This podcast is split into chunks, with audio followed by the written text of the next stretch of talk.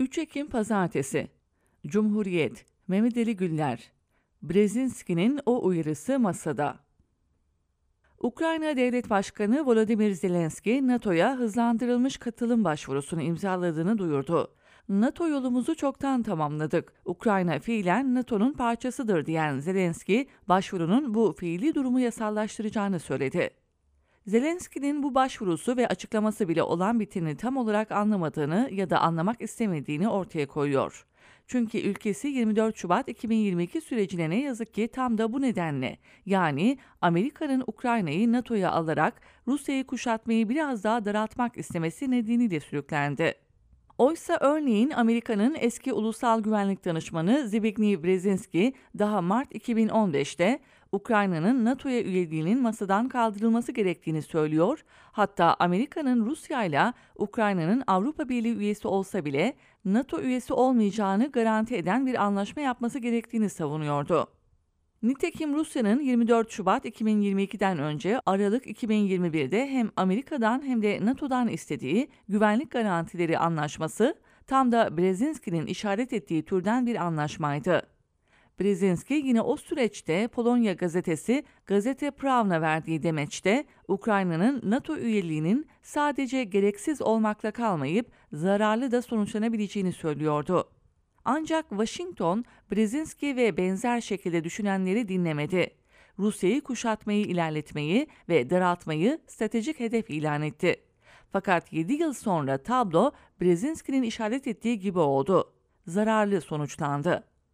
Ukrayna, Kırım'ın ardından Donetsk, Luhansk, Herson ve Zaporijya bölgelerini de kaybetti.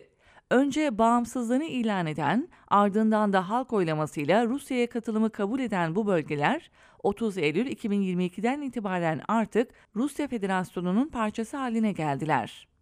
Amerika'yı ve elbette Ukrayna'yı girdiği bu açmazdan çıkarmak için Amerika'nın bir başka kıdemli eski Ulusal Güvenlik Danışmanı, eski Dışişleri Bakanı Henry Kissinger da önemli uyarılarda bulundu.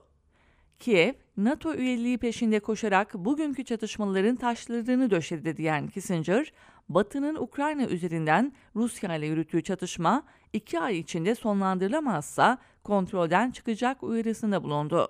Hatta Kissinger felaketin önlenmesi için Ukrayna'nın Rusya'ya toprak vermesi gerektiğini bile savundu.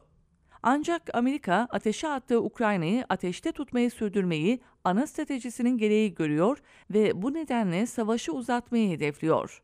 Amerika'nın uzun savaş ısrarlarının Ukrayna'ya ve Avrupa'ya daha neler kaybettirebileceği ise ortada. Her şeye rağmen Ukrayna'nın NATO'ya kabulünün felaket olacağını Amerika'da gören isimler yine de var. Örneğin Justin Fields, Ukrayna'yı NATO'ya kabul etmenin tarihin en kötü fikri olduğunu yazdı. Fields, özetle Ukrayna'nın NATO'ya kabulünün Amerika ve NATO müttefiklerini Rusya ile savaşa sürükleyebileceğini, bunun da nükleer savaşa yol açabileceğini ve insanlığın varlığını tehdit edebileceğini belirtti.